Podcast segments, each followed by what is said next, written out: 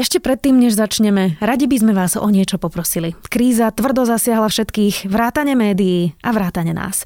Všetky naše podcasty vznikajú len vďaka digitálnemu predplatnému, preto ak môžete, podporte prosím našu prácu a kúpte si predplatné denníka Sme. Viac nájdete na sme.sk lomka podcast. Ďakujeme.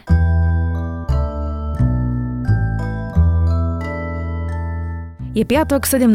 apríla, meniny má Rudolf a Rudolfa a bude dnes pekné počasie, najvyššia denná teplota 20 až 25 stupňov. Vítajte pri Dobrom ráne. V dennom podcaste denníka Sme moje meno je Zuzana Kovačič-Hanzelová. Keď máte nekonečné dáta, nič vám nebráni počúvať podcasty nonstop od rána do večera.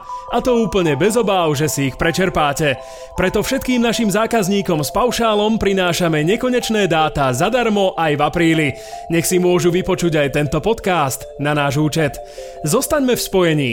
Telekom, sponzor podcastu Dobré ráno.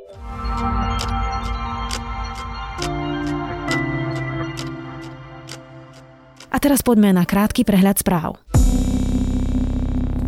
V Michalovskej nemocnici potvrdili COVID-19 u troch zdravotníkov. Pracovali na oddelení rádiológie. Nemocnica už preventívne testovala všetkých ostatných zdravotníkov. Na výsledok 11 sa ešte čaká. Potvrdený COVID-19 majú aj štyria vojaci a jeden civilný zamestnanec.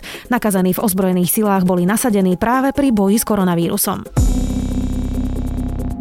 O post šéfa špecializovaného trestného súdu majú záujem štyria kandidáti. Súčasný predseda Michal Truban končí 10. júna a kandiduje opäť. Okrem neho majú o post záujem aj sudcovia Jan Buvala, Jan Hrubala a Igor Králik.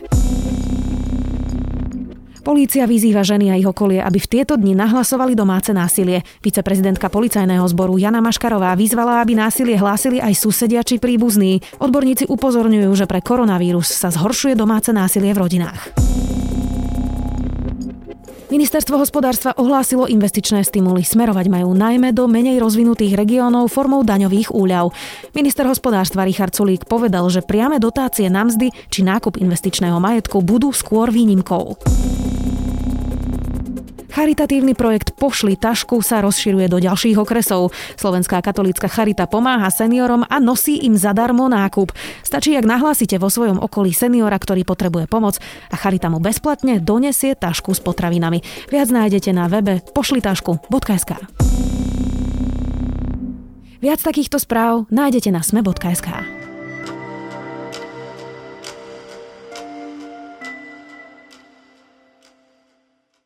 Viac ako 32 tisíc žiakov a žiačok na základných školách nemá pripojenie na internet. Odhadol to Inštitút vzdelávacej politiky na ministerstve školstva. Väčšina detí sa v tieto týždne učí doma a v kontakte so školami sú cez internet a video hovorí. Najchudobnejšie deti podobnú možnosť nemajú. Analytici upozorňujú aj na to, že 110 tisíc detí môže byť v tieto dni hladných, pretože doteraz boli odkázaní na stravu na školách. Viac už s riaditeľom Inštitútu vzdelávacej politiky Michalom Rehušom. Posledná otázka, tá sa týka vlastne rómskych osád, ktoré mm. sú teraz uzatvorené. Ako určite viete, sú tam mnohopočetné rodiny s malými deťmi, e, ktoré nemajú teda jednoducho internet a takýto prístup k vzdelávaniu. Či sa niečo systémovo dá urobiť aj pre nich? Či máte nejaký... Poviem vám úprimne, že systémovo neviete za týchto pár dní alebo týždňov niečo urobiť Hej. Môžeme čiastkovo robiť niektoré úkony, ktoré chceme. V našom prípade to bolo, že vytlačíme pracovné listy, pracovné zošity a tieto budeme nasledujúce mesiace alebo mesiac distribuovať, kde chceme nájsť nejaký mechanizmus, že keď to vyplnia, tak sa to môže odoberať alebo bude sa to dávať do nejakých schránok. Pracujeme s tým, ako školstvo bolo pripravené a toto bude najrychlejší spôsob, ako ich naspäť vtiahnuť do vzdelávania. Pán Rehuš, tak začneme najprv tým internetovým vzdelávaním, pretože to, čo teraz vidíme za posledný mesiac, keď sú zatvorené školy, je naozaj, že učitelia sa snažia cez rôzne platformy robiť aj video, hovorí s deťmi, dávajú im rôzne zadania učiteľ, a, a teda rodičia sa učia doma s deťmi. Ako to je efektívne? Vieme to vôbec zmerať? Vieme to povedať? Tak uh, ťažko sa to veľmi uh, meria. Čo vieme povedať, že tá situácia je naozaj veľmi náročná a treba oceniť eh, každého učiteľa, ktorý sa o to usiluje. A naozaj vidíme, že množstvo učiteľov sa práve oboznámuje s týmito technológiami. Viacerí z nich už ich eh, vedeli sa mi narábať aj predtým, ale mnohí sa to učia. Ale máme tu aj takých, pre ktorých je to možno náročné. Eh, čo sa týka samotnej nejakej efektivity, tak pravdepodobne to nemôže toto online vzdelávanie úplne zastúpiť e, klasické vzdelávanie. Predsa len e, tá prezenčná forma má mnohé výhody a, a má mnohé, e, mnohé benefity, ktoré sa nedajú tou online výučbou nahradiť ale viacerí z učiteľov naozaj vedia cez tú výučbu simulovať takmer skoro až reálne prostredie triedy. To, čo ale rodičia hlásia, je, že to strašne závisí, alebo teda veľmi to závisí od konkrétneho učiteľa. Niektorí iba pošlú zadanie a nechajú rodičov, aby sa s tým vysporiadali. Niektorí naopak sú inovatívni a snažia sa teda robiť videokonferencie, rôzne online hodiny a webináre a veľmi to závisí e, od toho, aký je kto človek Máme na to nejaké štandardy? Boli sme na toto vôbec pripravení? Toto je podľa mňa vec naozaj, na ktorú sme neboli pripravení a doteraz e, vlastne nemáme ani pripravené veľmi štandardy, ktorými sme možno nasmerovali tých učiteľov. Máme nejaké údaje o tom z, z takého merania TALIS, o tom, že asi koľko učiteľov sa cíti dobre pri práci alebo cíti sa pripravení na prácu s informačnými a komunikačnými technológiami. Je to asi polovica učiteľov a približne táto polovica učiteľov aj používa pri práci IKT. To nám ale ešte nemusí hovoriť o tom, že ako dobre vedia robiť tú online výučbu, lebo to je trochu iné, ale je to možno nejaký taký proxy indikátor. Takže vidíme, že tu máme nejakú časť učiteľov, približne polovicu, ktorá je oboznámená s týmito technológiami. Čas z nich pravdepodobne bude aj tá, ktorá to robí veľmi dobre, ale aj čas týchto učiteľov pravdepodobne nebudú to schopní robiť e, veľmi úspešne, pretože e, sme zatiaľ im nedali do rúk e, nejaké manuály, nejaké štandardy, ktorými sa mohli riadiť a myslím si, že toto by sme mohli dobehnúť. Druhá vec je to, čo som spomínala na začiatku, že tu máme naozaj veľkú skupinu detí, až 32 tisíc, Väčšinou sú to tie najchudobnejšie, ktoré nemajú ani tablet, ani notebook, ani smartfón, ani internet. Ako sa tieto deti učia teraz tieto dni? To je veľmi náročná otázka.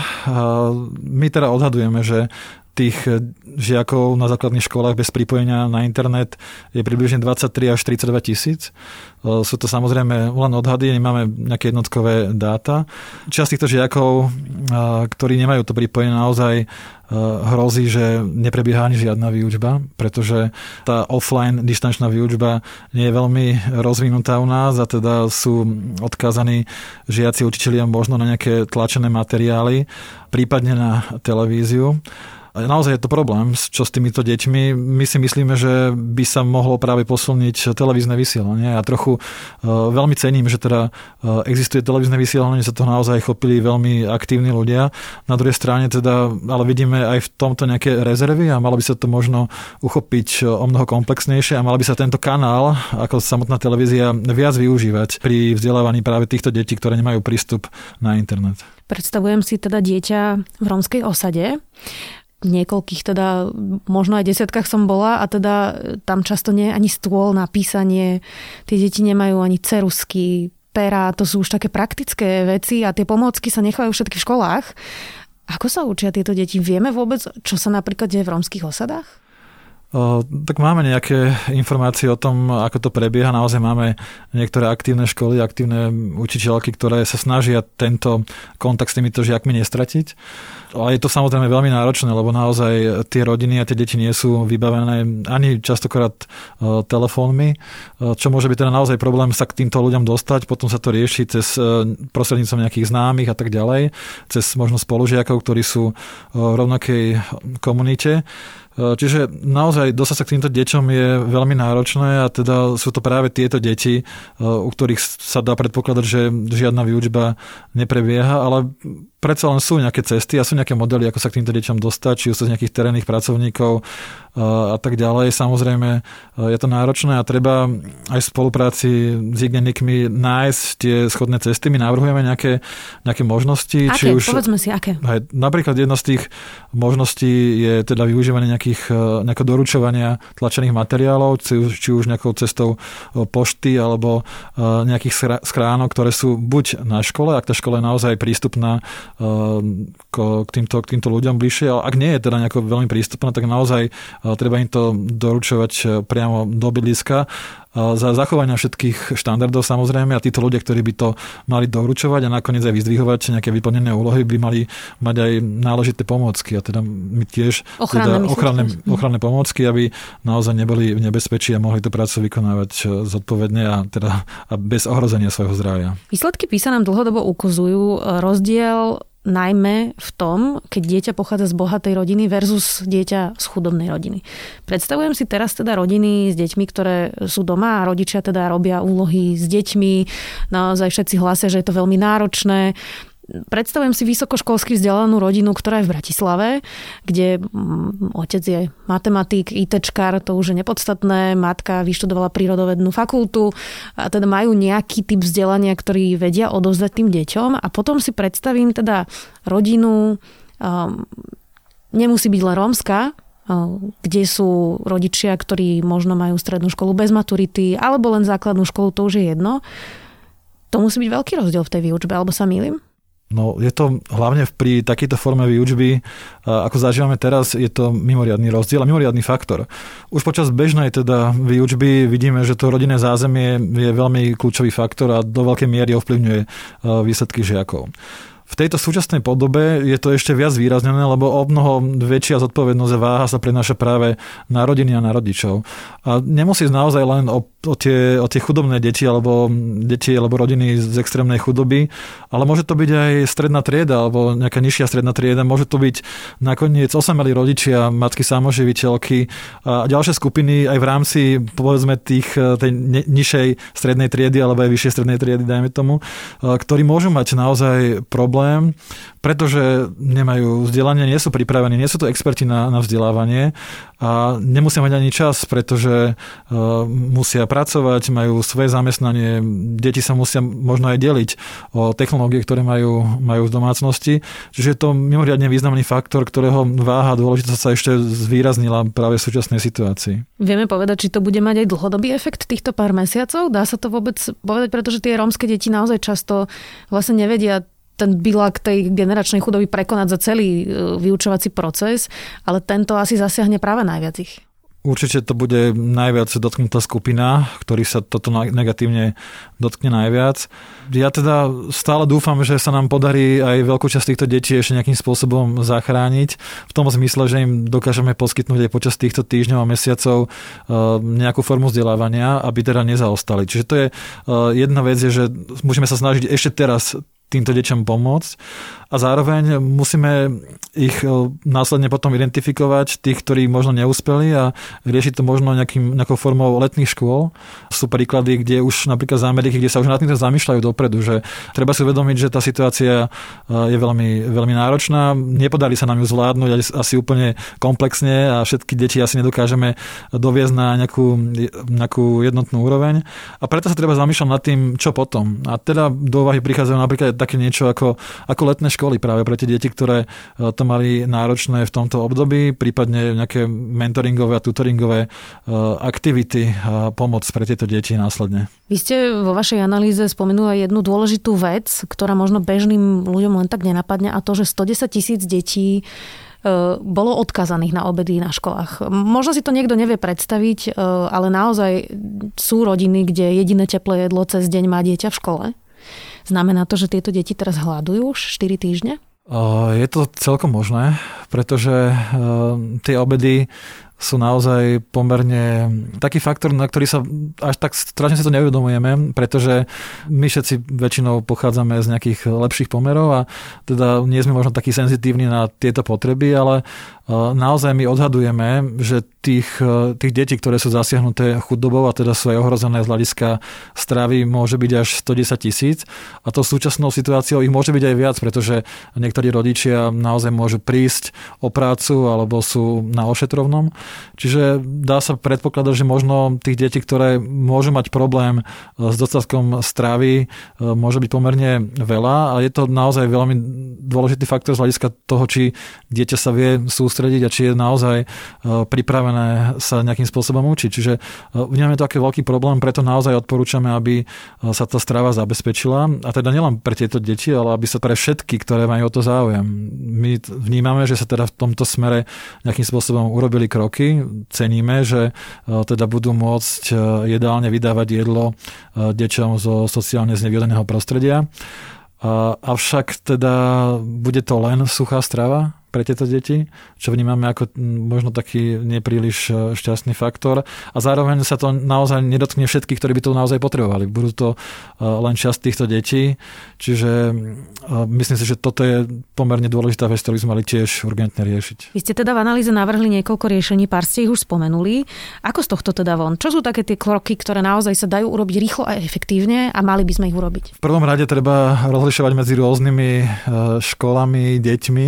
Čiže my vlastne odporúčame, aby si každá škola urobila nejakým spôsobom, a to asi aj väčšina z nich urobila, prehľad toho, či majú deti pripojené na, na internet a teda na tú online výučbu. Určite táto online výučba môže značnú časť detí riešiť a teda tam, kde ten prístup je, tak tam by sa to malo aj takýmto spôsobom realizovať. Takže určite treba, treba aj zlepšiť tú online výučbu, treba v rámci nej si myslíme, že by bolo dobre možno aj dať viac e, nejakých e, manuálov, prípadne vzorové zadania by mohlo ministerstvo zverejňovať každý deň pokojne, ktoré by potom učitelia používali v rámci tejto online výučby. Čiže myslím si, že tento segment tiež, e, aj keď sa nám zdá, že je vyriešený, tak on teda vyriešený úplne nie je a je to ešte čo, čo doháňať. Takže to je akoby jedna časť práve to, tá online distančná výučba a tá druhá časť, to sú práve tie, tie deti, ktoré nemôžu byť vzdelávané online. Tu nám my teda odporúčame, teda popri tom, že aby sme zabezpečili stravu, tak eh, aby sme viac možno dbali na televízne vysielanie, to je podľa nás eh, veľmi dobrý kanál, ktorý sa osvedčil vo viacerých krajinách. Sú krajiny, kde naozaj tieto vyslanie je celodenné pre všetky ročníky. To znamená, že my, ja si myslím, a teda my si myslíme v tej analýze aj navrhujeme, aby sme významne posunili práve televízne vysielanie a potom aj na to televízne vysielanie môžu byť e, naviazané rôzne aktivity, s ktorými potom ďalej pracovali učitelia. Čiže to je, to je ďalšia vec. A potom samozrejme sú tie ďalšie formy toho offline dištančného vzdelávania, ako tlačenie materiálov, e, telefonický kontakt. E, ďalšie pomerne kľúčové opatrenie je to, aby sme zabezpečili bezplatné hovory alebo aj internetové pripojenie pre učiteľov, minimálne pre učiteľov, aby aspoň oni mohli zo svojej strany e, kontaktovať deti telefonicky. Aby ich to vlastne nestalo viac. Áno, aby ich to nestalo, pretože naozaj máme informácie o tom, že častokrát učiteľia používajú či už svoje technológie, alebo aj svoje dáta a teda ide to paradoxne na úkor ich vlastných financií, čo by sa teda nemalo úplne stávať. Čiže a viem o tom, že teraz sa aj rokuje so, s telefonickými operátormi a teda je nádej, že by práve takéto niečo sa mohlo podariť. Čiže to sú asi tie, tie základné možno, možno teda odporúčania. Tá pandémia, ona v podstate odhalila teraz e, vo všetkých oblastiach to, na čo sme dlhé roky kašlali, keď to poviem tak expresívne. Odhalila najväčšie medzery a to už či už v ekonomike e, alebo v iných oblastiach, na ktoré sme zabudli. Naozaj sú to aj deti so špeciálnymi potrebami, sú to chudobné deti. Čo by sme si po tejto pandémii mali z toho celého zobrať a na čom by sme okamžite mali začať pracovať, pretože iná pandémia pandémia môže prísť opäť o 5 rokov, alebo o 2, alebo o 10, to už je jedno, aby sme boli lepšie pripravení. Určite musíme, ak chceme teda, ak teda by nám hrozila nejaká ďalšia pandémia, tak toto je naozaj príležitosť, aby sme si premysleli tie kroky a si ich vyskúšali, čo by nám mohlo fungovať. Myslím si, že naozaj tieto, tieto nástroje, ktoré my navrhujeme v tej, v tej našej analýze, ak by sa uplatnili, tak by naozaj mohli zafungovať. A samozrejme, myslím si, že stále musíme sa zameriavať na tie priority, ktoré sú podľa mňa také načasové. To znamená lepšia príprava učiteľov. Naozaj musíme mať e, lepšie pripravených učiteľov na prácu s rôznymi deťmi, nielen teda s tými, ktorým to ide, ale aj s ktorým, ktorým to nejde. Určite budeme riešiť a mali by sme riešiť aj obsah vzdelávania. Vidíme, že už dneska sa ukazuje, že to, čo sa žiaci učia, možno nie je všetko také dôležité. Niečo naozaj môže aj blokovať e, nejaký rozvoj dôležitejších vecí, čiže určite by sme mali riešiť aj aj obsah, aby sa deti učili zmysluplnejšie veci. A samozrejme musíme asi viac e, riešiť inkluzívne vzdelávanie a teda nejaký diferencovaný prístup e, k deťom, či už zdravotne znevýhodneným, či už sociálne znevýhodneným, ale v podstate každé dieťa je individualita, ktorá má nejaké špecifické potreby a teda mali by sme naozaj e, dávať väčší dôraz na, na to, aby každé dieťa malo tú šancu. Pri tejto príležitosti mi ešte napadla posledná otázka. Ako sa vlastne teraz vzdelávajú deti s zdravotným znevýhodnením? Ja teraz myslím napríklad autisti s rôznym spektrom a stupňami autizmu. E, čo teraz robia tieto deti? To je veľká neznáma, pretože za bežných okolností majú tieto deti aspoň nejakým spôsobom svoje potreby kompenzované, či už cez rôznych špecialistov, alebo cez nejaké špeciálne pomôcky a, a materiály.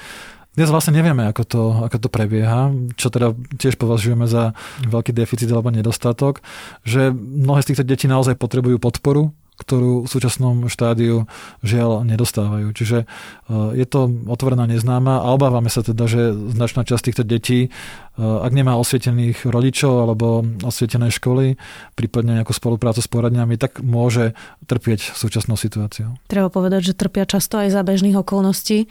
Ďakujem veľmi pekne, že ste prišli. Dnes tu bol riaditeľ Inštitútu vzdelávacej politiky Michal Reuš. Tie systémové veci budeme nastavovať neskôr. Ja viem, že to je na úkor týchto žiakov, ja som si plne toho vedomý, ale bohužiaľ momentálne nevieme urobiť o viacej je množstvo ďalších požiadaviek e, aj na strane Úradu verejného zdravotníctva, aby nám povolil robiť ďalšie ďalšie úkony. Na druhej strane musíme dbať na zdravie týchto žiakov.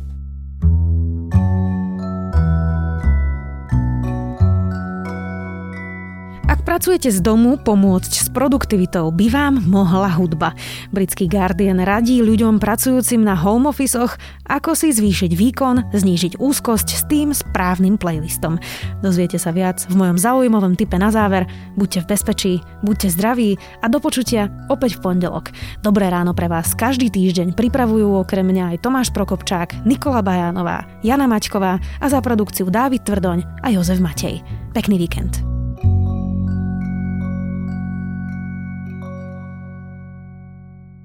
Podcast Dobré ráno ste mohli vďaka Telekomu počúvať bez strachu, že vám dôjdu dáta. Aj v apríli prinášame všetkým našim zákazníkom s paušálom nekonečné dáta zadarmo. Telekom, sponzor podcastu Dobré ráno.